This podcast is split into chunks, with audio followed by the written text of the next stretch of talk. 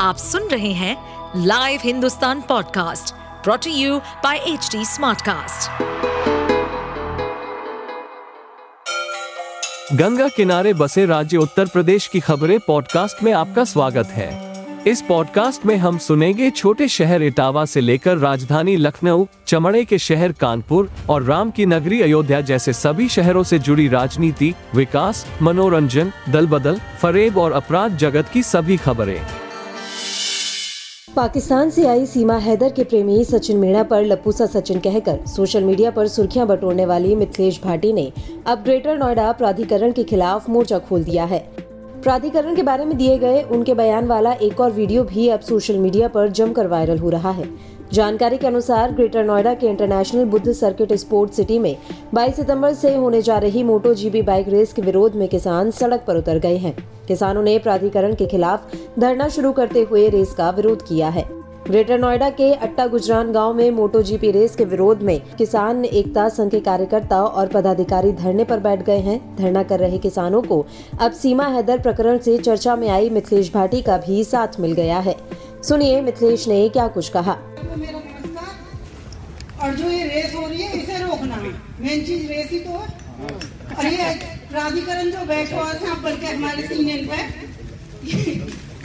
ऐसा सुधारना है क्या? प्राधिकरण समझ क्या रहो अपने आप है, इसे जरा भी शर्म ना लगती? देखता नहीं है क्या गरीब आदमियों को? समझता नहीं है कुछ भी है, जो मन में आता है वो करता है, कभी कुछ कभी कुछ। सुधर जाए प्राधिकरण वालों, तुम में ना कुछ भी ठीक है। लप्पू सा तो प्राधिकरण है, अधिकारी हैं और तिनका जैसा काम करें, किसान तक जाते जाते हवा में उड़ जावे, किसान तक पहुंचता नहीं तो किसान का हवा में खाके रहे। सुधरो भैया। कि लप्पू सा तो प्राधिकरण है और झिंगुर से या के अधिकारी हैं जो तिनका सा काम करे हैं और वह किसानों तक आते आते हवा में उड़ जावे है। धरने को संबोधित करते हुए अन्य किसानों ने कहा कि अभी हमारा चौसठ परसेंट का मुआवजा नहीं मिला है, हमारी जमीन ले ली गई है लेकिन हमें मुआवजा नहीं दिया गया है। गौरतलब है कि पाकिस्तान के कराची से पबजी वाले प्यार के लिए चार बच्चों संग तीन देशों की सीमाएं लांघकर अवैध रूप से भारत आई सीमा हैदर की इंडिया में एंट्री से रघुपुरा निवासी सचिन मीणा के बगल वाले गांव मियाना की रहने वाली मिथिलेश भाटी भी सोशल मीडिया पर छाई हुई हैं। सीमा और सचिन पर कमेंट करके मिथिलेश मीम क्वीन बन गई हैं। उनका लप्पू सा सचिन झुंगुर सा लड़का वाला बयान इंस्टाग्राम से लेकर फेसबुक और ट्विटर पर खूब वायरल हुआ था। मिथिलेश भाटी ने सीमा और सचिन पर कमेंट करते हुए कहा था, क्या है सचिन में? लप्पू सा सचिन है, मुंह से बोलना वापे आवे ना, बोलता वो है ना, झिंगुर सा लड़का उससे प्यार करेगी। उनका यह कमेंट वाला वीडियो सोशल मीडिया पर रातों रात वायरल हो गया।